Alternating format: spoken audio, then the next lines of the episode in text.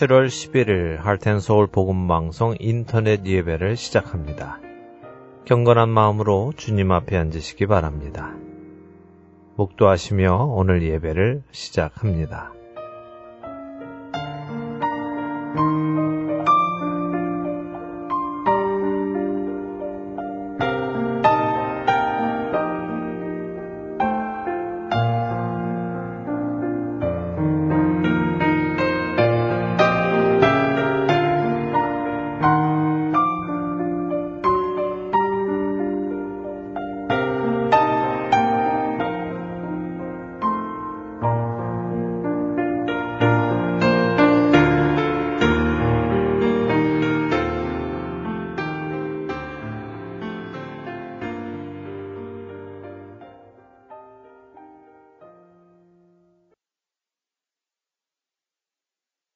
함께 찬송하겠습니다. 새 찬송가 42장, 새 찬송가 42장, 통일 찬송가는 11장입니다. 통일 찬송가 11장, 거룩한 주님께 함께 찬송하겠습니다.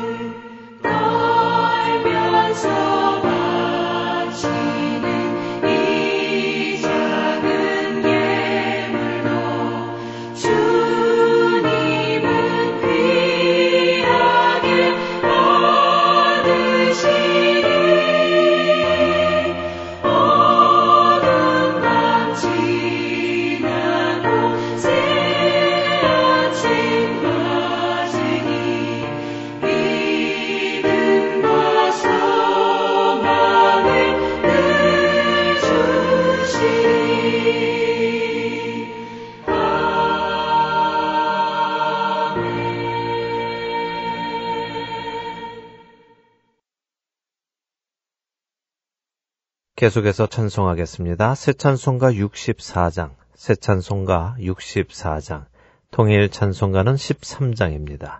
통일 찬송가 13장, 기뻐하며 경배하세 찬송하겠습니다.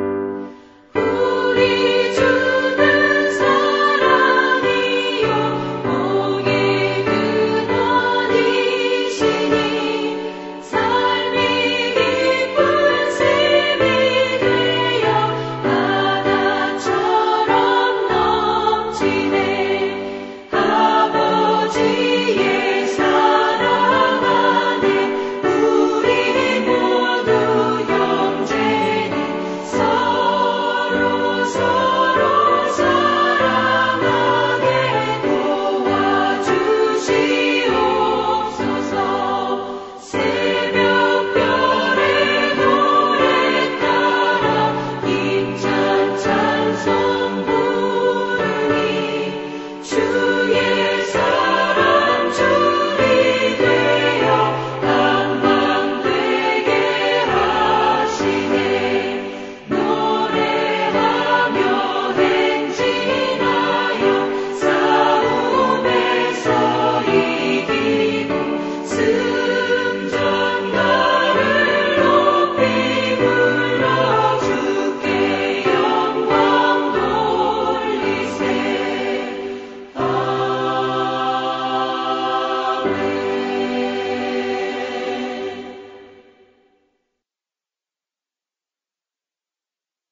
예배를 위해서 함께 기도하겠습니다. 우리 삶의 주관자 되시는 하나님 아버지, 이 시간 주님께 감사와 영광과 찬송을 올려드립니다. 하나님 아버지, 오늘 이 시대 우리들에게 구원을 주시고 그리스도인으로 이 세상을 살게 하신 하나님 아버지의 분명하신 뜻이 있으리라고 믿습니다. 그 뜻을 알게 하시고 그 뜻대로 살아갈 때에 우리를 통하여 하나님의 영광이 이 땅에 나타나게 되기를 소원합니다. 주님께서 우리를 사랑하신 것 같이 우리도 서로 사랑하고 서로의 실수와 허물을 품어주며 주 안에서 회복되어 나가는 참 사랑의 관계로 지어지게 하여 주옵소서. 아직도 하나님을 알지 못해 헛된 것을 쫓는 사람들에게 우리의 삶을 통하여 진리의 복음을 전하게 하옵시며 그들도 돌이켜 우리 주 예수 그리스도의 은혜 안으로 들어오도록 인도하여 주옵소서. 오늘 예배를 통해 주시는 말씀 한 주 동안 묵상하며 말씀 안에 거하며 살아감으로 하나님의 뜻을 알게 하시고 영적으로 더욱더 성숙해져 나가게 하여 주옵소서. 우리의 중심이 항상 주님을 바라보고 주님께서 기뻐하시는 삶을 살아가기 원합니다. 우리 주 예수 그리스도의 이름으로 기도드립니다. 아멘. 계속해서 찬송하겠습니다. 새 찬송가 214장, 새 찬송가 214장, 통일 찬송가는 349장, 통일 찬송가 349장, 나 주의 도움 받고자 찬송하겠습니다.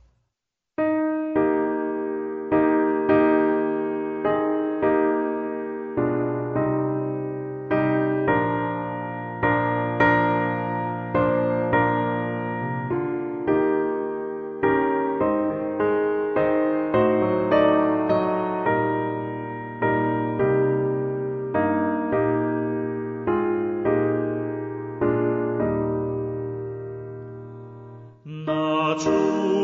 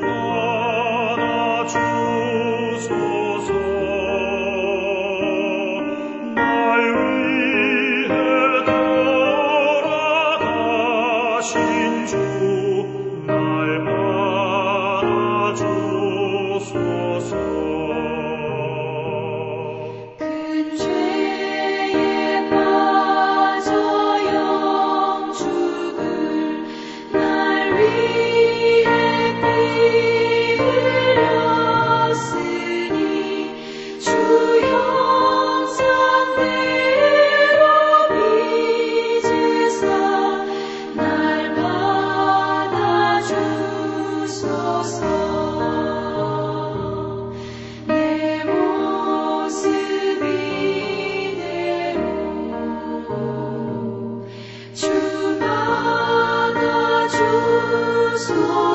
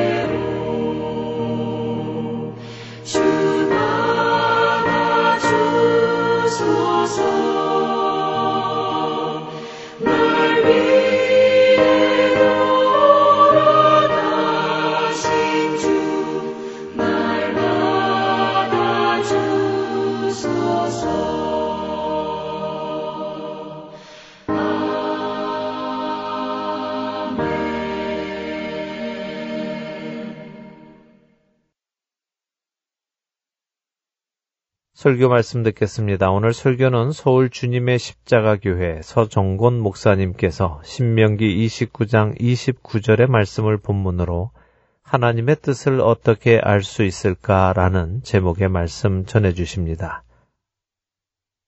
신명기 29장 29절 말씀 우리 한 목소리로 한번 봉독하실까요?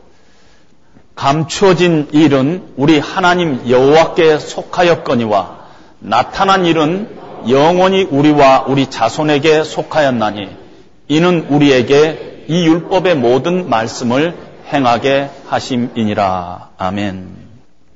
아마 한국의 텔레비나 혹은 SNS를 통해서 한국 매스콤을 이렇게 어, 접하는 사람들은 한국 사회를 떠들썩하게 한 어떤 말이 있습니다. 그게 하나님의 뜻입니다. 믿지 않은 사람들이 TV에 나와서 토론을 하는데 나는 크리스찬이 아니지만 하나님의 뜻이라는 것은 하고 또 이 얘기를 하는 그런 장면도 봤고요. 믿는 사람들도 하나님의 뜻이 무엇이냐? 어떤 것이 하나님의 진정한 뜻이냐? 감론 을박하는 그런 기사들로 떠들썩하고 있습니다. 우리가 지금 묘한 세상에 살고 있어요. 아주. 온 천지에서 하나님의 뜻, 하나님의 뜻. 이 기회에 크리스찬인 우리가 하나님의 뜻은 무엇이며 하나님의 뜻은 어떻게 우리가 알 수 있는가 하는 신앙적인 기본적인 원리들을 정리할 필요가 있습니다. 예수 믿는 사람들은 누구든지 동의하는 게 있는데 하나님의 뜻대로 하면 되는 거예요. 아무리 신앙생활 열심히 해도 어떤 면에서 중요한 건 방향이에요. 하나님의 뜻은 이쪽인데 내 뜻대로 간다면은 하나님의 뜻이 아닌 곳에 내가 열심히 한다면 결국은 망하는 길이에요. 따라서 제대로 신앙생활 하려면은 반드시 하나님의 뜻을 알아야 됩니다. 하나님의 뜻에 우리가 실패하고 다른 자리에서 신앙생활 한다면은 결국은 인생 전체가 실패할 수 있기 때문입니다. 논리적으로 하나님의 뜻도 모르면서 우리가 하나님을 기쁘시게 하는 삶을 산다든지 하나님 앞에 영광을 돌린다든지 이런 일이 있을 수 없잖아요. 따라서 하나님의 뜻을 아는 것은 대단히 대단히 중요하고 하나님의 뜻도 적당히 내 식으로 그냥 아는 것이 아니라 철저히 똑바로 하나님의 뜻이 무엇인가 아는 것이 우리 신앙생활에 무엇보다도 중요합니다. 하나님의 뜻은 어떻게 우리가 알아가야 하는가 하는 그런 두 가지의 질문이 있을 수가 있습니다. 오늘 본문에 보니까 감추어진 일은 우리 하나님 여호와께 속하였거니와 나타난 일은 영원히 우리와 우리 자손에게 속하였다. 감추어진 일, 히든 어떤 덮여진 것이 있다는 것이에요. 우리 인생사 가운데 이 세상의 역사 가운데 감춰져 있는 것이 있는데 여호와 하나님 앞에 속한 것이 있다는 것이에요. 우리에게는 감춰져 있다는 것이 그건 하나님께 속한 것이고 또 우리한테 나타난 것이 있다는 것이에요.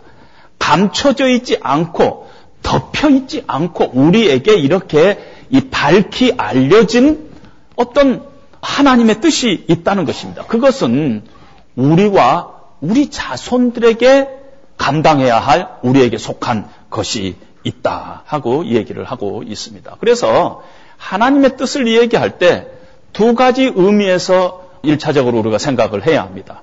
첫 번째는 절대적인 주권에 의해서 하나님께서 이루시는 하나님의 주권적인 뜻이 있어요.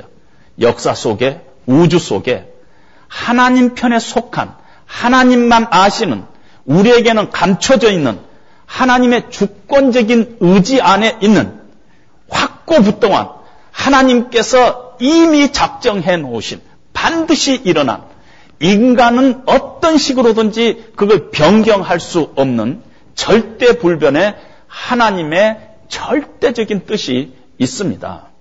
다니엘서 4장 35절에 보면 땅의 모든 사람들을 없는 것 같이 여기시며 하늘의 군대에게든지 땅의 사람에게든지 그는 자기 뜻대로 행하시나니 그의 손을 금하든지 혹시 이르기를 네가 무엇을 하느냐고 할 자가 아무도 없도다. 하나님의 작정하신 뜻이 있는데 그거는 하나님께 속한 것이라는 것이. 두 번째로는요. 우리에게 속한 것이 있다는 것이에요. 오늘 보니까 나타난 일은 영원히 우리와 우리 자손들에게 속하였다. 우리에게 하나님께서 규범적으로 알려주시는 뜻이 있다는 것이에요. 하나님의 마음은 이러하니 너희가 이렇게 살아라 하는 계시된 알려주신 덮여 있지 않는 우리와 우리 자손들에게 계속 영원히 알게 하는 하나님의 뜻이 있다는 것입니다. 성경에는 그런 하나님의 뜻으로 가득 차 있습니다. 데살로니가 전서 4장 3절에 보면 하나님의 뜻은 이것이니 너희의 거룩함이라. 거룩하지 않은 것을 그 다음에 이 얘기를 하고 있어요. 하나님께서 우리에게 거룩함을 요구하세요. 대사로니까 전서 5장 16절에 보면 항상 기뻐하라. 쉬지 말고 기도하라. 범사에 감사하라. 이것이 그리스도 예수 안에 너희를 향하신 하나님의 뜻이니라. 도덕질하지 말라. 하나님 외에 다른 우상을 섬기지 말라. 하나님의 이름 망령되어 여기지 말라. 가늠하지 말라. 이웃의 것을 탐하지 말라. 이 모든 것들이 하나님께서 우리에게 규범적으로 하지 말라고 주신 하나님의 뜻입니다. 그리고 이 규범적인 하나님의 뜻은 자주 자주 인간의 죄와 불순종으로 하나님의 온전한 뜻이 깨지고 이루어지지 않을 때가 많이 있습니다. 그것이 하나님의 뜻인데도 안 이루어질 때도 있고 하나님의 뜻이 아닌데도 이루어지는 때가 이런 경우에 우리의 죄와 우리의 불순종 때문에 일어나는 때가 있다는 것입니다. 자칫 잘못하면 참새 한 마리라도 하나님이 허락하지 아니하시면 땅에 떨어지지 않는다 하는 이 말씀 때문에 모든 것이 하나님의 뜻이다 이렇게 하나님의 뜻을 단순화하면 안 되게 돼 있습니다. 인간의 폐역과 죄악됨 때문에 일어나서는 안 되는 사건들이 일어나는 것은 하나님의 뜻이 아닌 것입니다. 하나님은 죄를 싫어하시는 분이고 하나님은 그것 때문에 우리 인간 안에 고통이 찾아오는 것을 하나님 기뻐하시는 분이 아니세요. 마가복음 3장 5절에도 보면은 예수님께서도 그들이 마음이 완악함을 탄식하고 노하셨어요. 죄악 때문에 생기는 그 완악함, 죄악 때문에 생기는 그 폐역함, 그것 때문에 생기는 사고, 그것을 놓고 예수님은 하나님의 뜻이라고 얘기하지 않고 그것을 놓고 탄식하고 노하셨어요. 그런 의미에서 하나님의 뜻을 함부로 얘기할 수 없고 단순화시킬 수 없습니다. 그리고 또 성경에서 구체적으로 하나님의 뜻으로 계시되지 않은 것을 하나님의 뜻이라고 함부로 얘기하는 그런 일이 우리 가운데 있어서는 안 된다 하는 생각을 갖게 됩니다. 이렇게 하나님의 뜻은 인간의 행위로 패할 수 없는 하나님의 작정하신 뜻이 있고 또 우리에게 주어지신 하나님의 규범적인 뜻이 있습니다. 예수님께서 부활하시고 승천하시기 전에 제자들이 예수님께 물었습니다. 주께서 이스라엘 나라를 회복하실 때가 이때니까 하고 물었습니다. 그럴 때 예수님께서 때와 시기는 아버지께서 자기 권한에 두셨으니 너희가 알 바 아니다 하고 얘기를 합니다. 이스라엘 나라가 언제 회복되느냐 하는 것은 하나님만 아시고 하나님께 속한 하나님의 주권적인 영역의 일이라는 것입니다. 하나님의 비밀스러운 뜻 안에 있는 것이라는 것이 하나님의 영역이니까 함부로 우리가 침범해서는 안 되는 그런 부분이니까 알려고 하지 말라는 것입니다.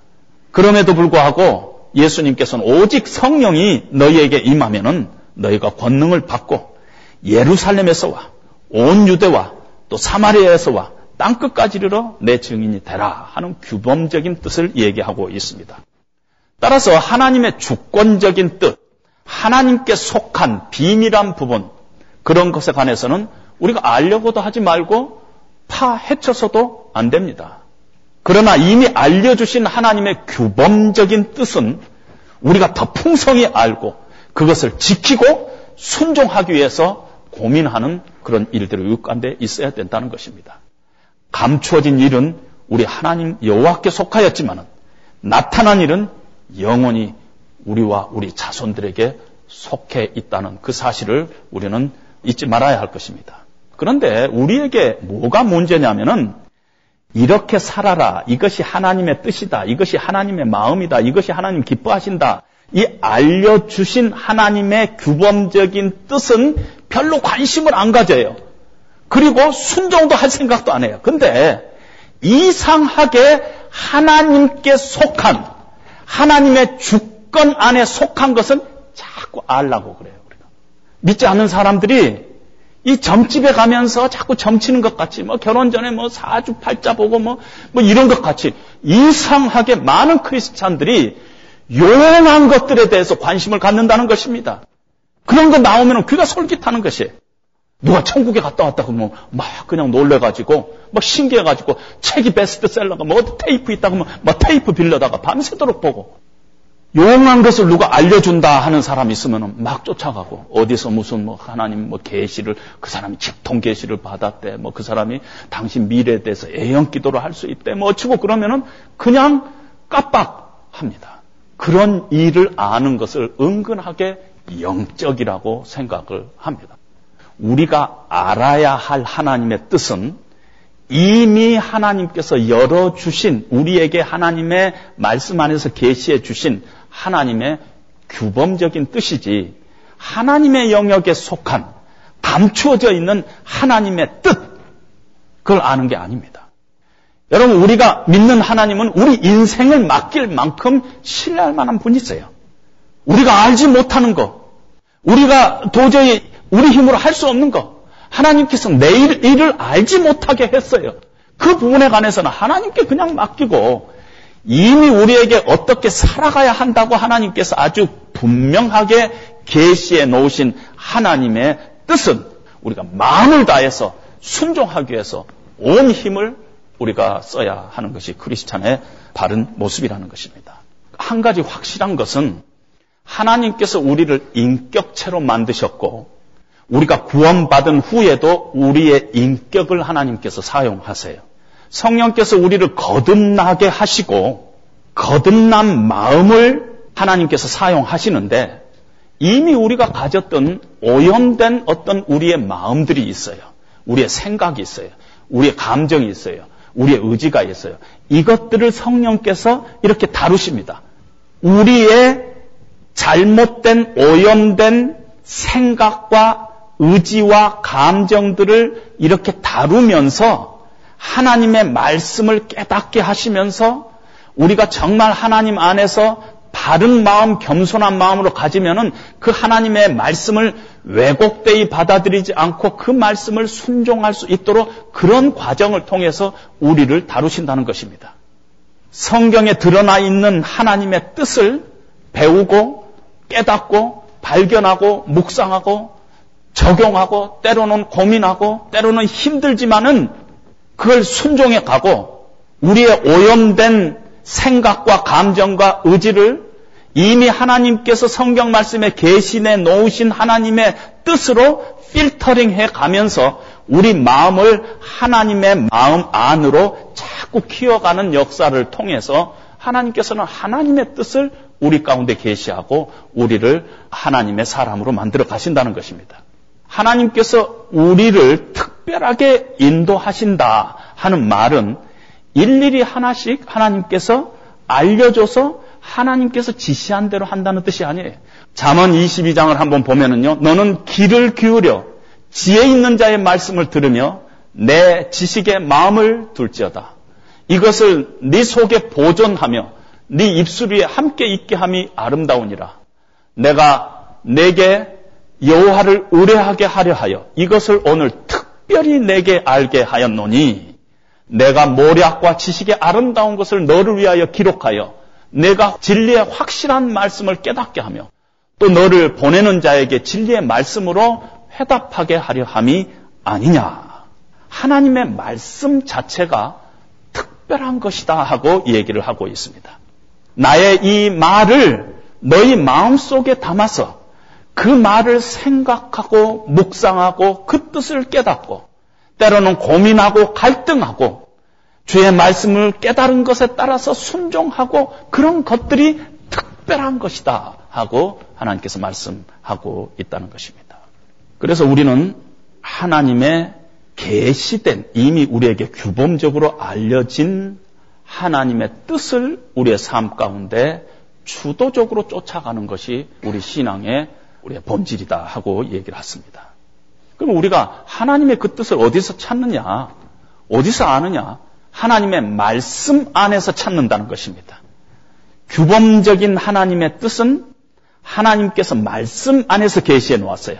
나타난 일은 영원히 우리와 우리 자손들에게 속한 것인데 우리에게 이 율법의 말씀을 행하게 하려 함이라. 하나님의 나타난 규범적인 우리에게 지키고 이것 붙잡고 살으라는 이 말씀은 하나님의 말씀 안에 나타났고 하나님께서 이 말씀 안에 나타난 이유는 너희가 그 말씀 붙잡고 행하게 하려고 하나님께서 한 것이다 하는 것입니다. 하나님의 음성을 듣는다는 어떤 사람들을 통해서 애연 기도를 통해서 뭘 통해서 뭐 직통 계시를 통해서 들어오는 것이 하나님의 뜻이 아니라는 것이에요. 막무가내로 하나님 말씀 없이 막 기도하면서 하나님의 뜻을 찾는 것도 아주 조심해야 돼요.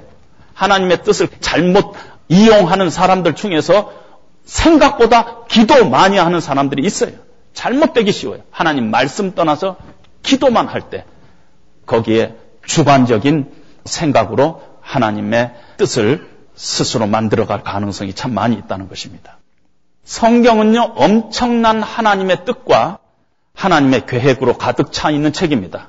전 우주를 향한, 인류를 향한, 우리들을 향한 광대하고 어마어마한 하나님의 뜻이 열려 있고 하나님의 뜻을 우리에게 보여주시고 그 하나님의 뜻으로 가득 차 있어요.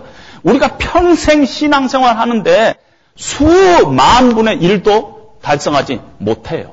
그만큼 풍성하게 우리에게 계시되어 있어요. 우리는 이 하나님의 말씀 안에서 계시해 놓으신 하나님의 어떤 의미에서 객관적인 뜻을 우리의 거듭난 지성과 감성과 이성을 통해서 배우고 깨닫고 발견하고 묵상하고 때로는 갈등하고 고민하고 힘들지만 순종하면서 그것이 하나님의 뜻이기에 그러다 보면은요 구체적인 나의 삶 가운데서 성경에 이렇게 하라 저렇게 하라 하고 있지 않은 구체적인 내 삶 가운데서 어떻게 하나님의 뜻을 내가 찾아갈까 하는 분별력이 생긴다는 것입니다. 많은 사람들이 이 부분에 대해서 소홀히 하고 있습니다. 평생 성경 몇 기절, 또 언제 어디서 성경 공부 조금 했던 그것 가지고 평생 거기에 묶여가지고 마음속에 그때 알고 있는 그 틀, 거기에 딱 만들어 가지고 자기의 신앙을 그렇게 하고 있는 사람을 봅니다. 성경책은 있어요. 그러나 성경책 속에서 풍성하게 계시해 놓으신 하나님의 뜻에 관해서는 너무너무 체계적인 훈련을 못 받고 그냥 신앙생활을 아주 피상적으로 하게 됩니다. 그러다 보면은 자주 자주 오류를 범하게 되고 신앙의 편견을 갖게 되고 무지한 판단을 하게 되는 그런 잘못을 범하게 된다는 것입니다. 그래서 우리가 이미 하나님께서 성경 안에 계시해 놓으신 하나님의 규범적인 뜻을 우리가 구체적으로 체계적으로 공부하고 연구하고 알아가는 그런 훈련은 어느 때보다 우리에게 필요한 것입니다. 그래야만이 그 다음에 내 인생 가운데 오늘 나의 삶 가운데 내가 일을 어떻게 해야 되는가 하는 분별력이 그때 생기기 때문인 것입니다. 기독교의 독특성은요, 체계 종교예요. 기독교는 하나님의 말씀이 전부예요. 그래서 우리의 신앙 고백이 어떻게 해요? 성경은 우리의 신앙과 행위의 유일무이한 표준이다. 기준이다. 준 거다. 하고 얘기하는 그 이유가 그거예요. 기독교의 정체성은 하나님의 말씀 속에 내가 얼마나 깊이 들어와 있느냐. 하나님의 말씀이 내 인생, 내 생각을 얼마나 지금 지배하고 있느냐. 거기에 달려 있다는 것이. 말씀이에요. 그거 없이 신앙생활 어떤 식으로든지 할 수 없습니다. 성경은 하나님의 감동으로 쓰여졌다 그러는데 그건 우리말로 하나님의 감동으로 쓰여졌다고 번역한 것이지 실제 원어는 성경은 하나님의 숨이다. 성경 전체에서 딱 한 번 나오는 한 단어를 쓰고 있어요. 하나님의 숨이다 하고 얘기를 합니다. 우리가 진지하게 겸손하게 이것이 하나님의 말씀으로 우리가 고백하면서 하나님의 말씀을 펴면은요. 하나님의 말씀과 함께 하나님의 영이 하나님의 숨이 우리 안에 부어져 가지고 우리의 지정의에 영향을 미치는 것입니다. 그냥 단순한 말씀이 아닙니다. 성경 말씀은요, 늘 성령의 역사와 함께 합니다. 성경을 떠나서 뜨거운 것은요, 가짜일 가능성이 많아요. 병들어 있는 것이에요. 우리 감정의 유일 가능성이 많아요. 하나님의 말씀이 내 심령 가운데 임하면은 반드시 뜨거운 것이 정상이에요. 우리 식으로 뜨겁지 않을 수도 있어요. 어떤 사람 차가운 이성을 가지고 행동하는 사람도 있을 거예요. 그건 뜨거운 거예요. 우리 눈으로는 차가운 것 같지만 그건 뜨거운 거예요. 하나님 앞에서 뜨거운 것이에요. 하나님의 말씀에 사로잡혀서 성령이 그 안에 숨을 쉬고 있는 사람은 반드시 뜨겁게 돼 있어요. 엠마오로 내려가는 두 제자에게 부활하신 주님이 나타났지 않아요? 그리고 모세와 선지자로부터 구약에서부터 메시아가 고난을 당하고 부활한다는 그 이야기를 하고 나서 떠났어요. 그러고 나서 그들이 고백합니다. 그가 우리에게 말씀을 열어줄 때, 말씀을 열어줄 때, 우리 마음이 뜨겁지 아니하느냐? 우리 마음이 막 타지 않았느냐? 그게 정상이라는 것입니다.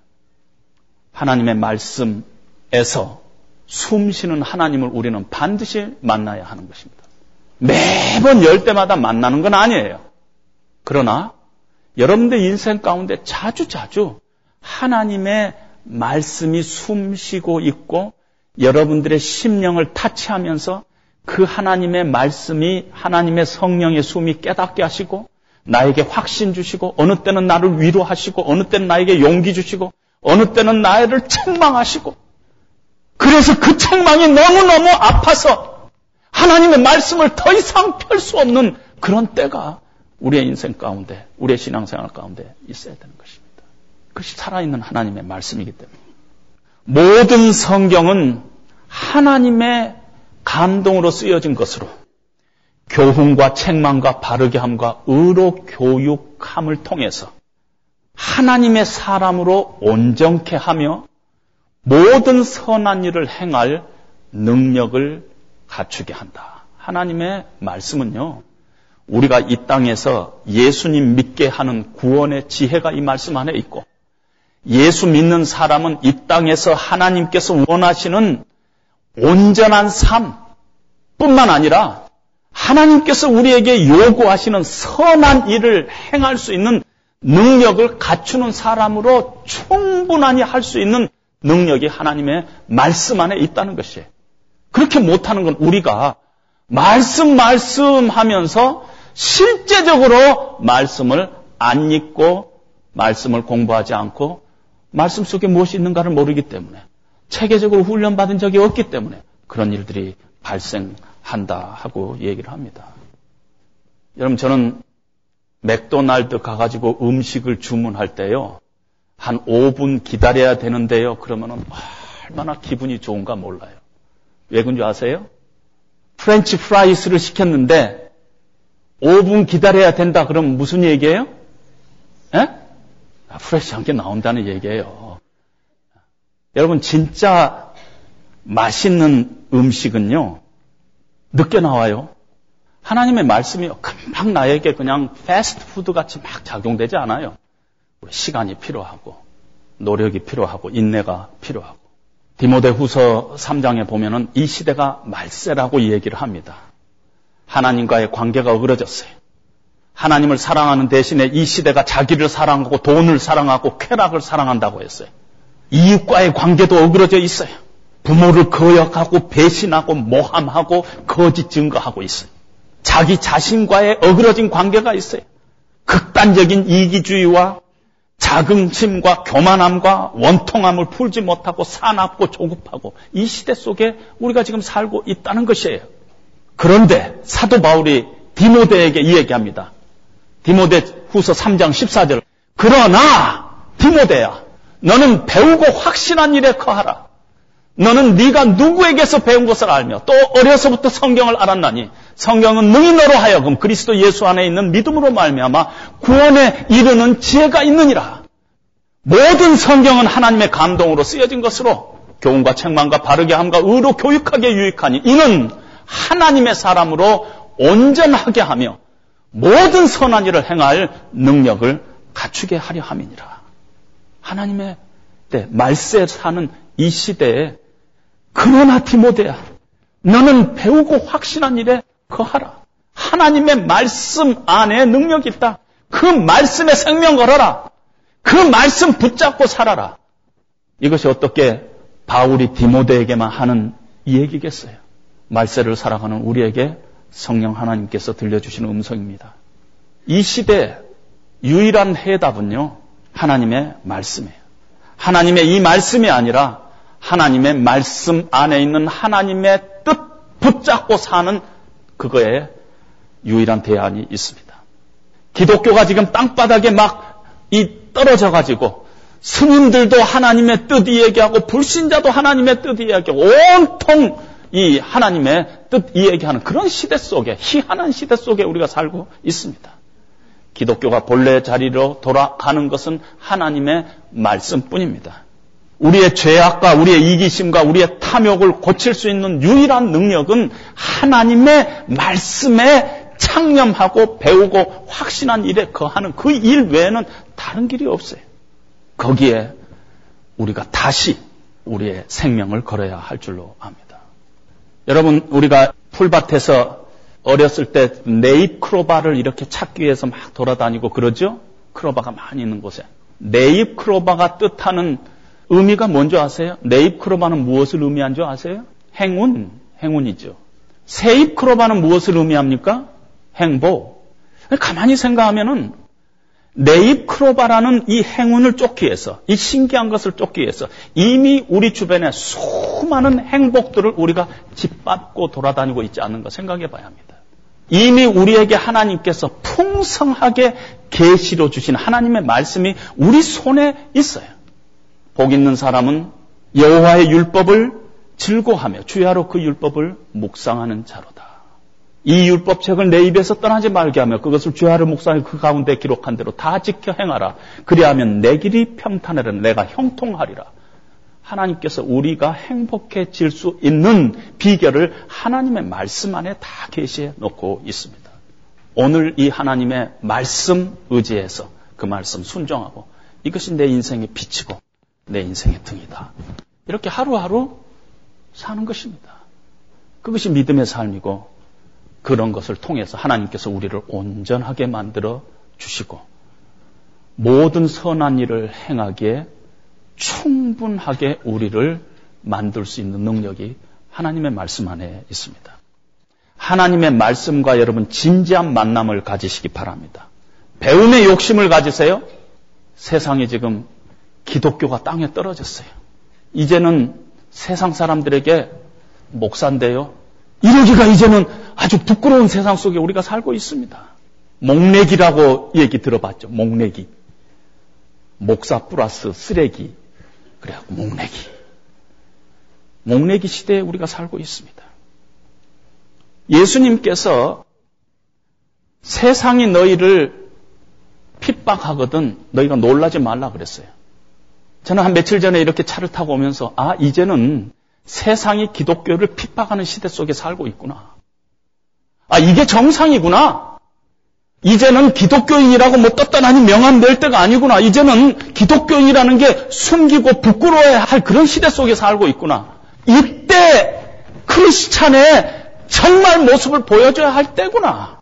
하나님의 진리에 설득된 사람이 어떻게 전인격적으로 주님을 따라가는지, 어떻게 빛으로 소금으로 살아가는지, 이제 우리 크리스찬들이 진짜 보여줘야 할 그, 그 시대 속에 우리가 살고 있구나. 그런 이제 생각이 들었습니다. 그 첫걸음이 하나님의 말씀을 우리가 창념해야 합니다. 진지한 만남을 가져야 돼. 말씀 속에서 계시하는 하나님의 뜻에 대해서 우리가 풍성하니 알 수 있도록 늘 거기에 열려 있어야 하는 것입니다. 그런 결단들이 저와 여러분들에게 함께 하시기를 주님의 이름으로 축원드립니다. 다 함께 일어나셔서 찬송하겠습니다. 새 찬송가 425장, 새 찬송가 425장, 통일 찬송가는 217장, 통일 찬송가 217장, 주님의 뜻을 이루소서 부르신 후에 서정곤 목사님의 축도로 오늘 예배 마치도록 하겠습니다.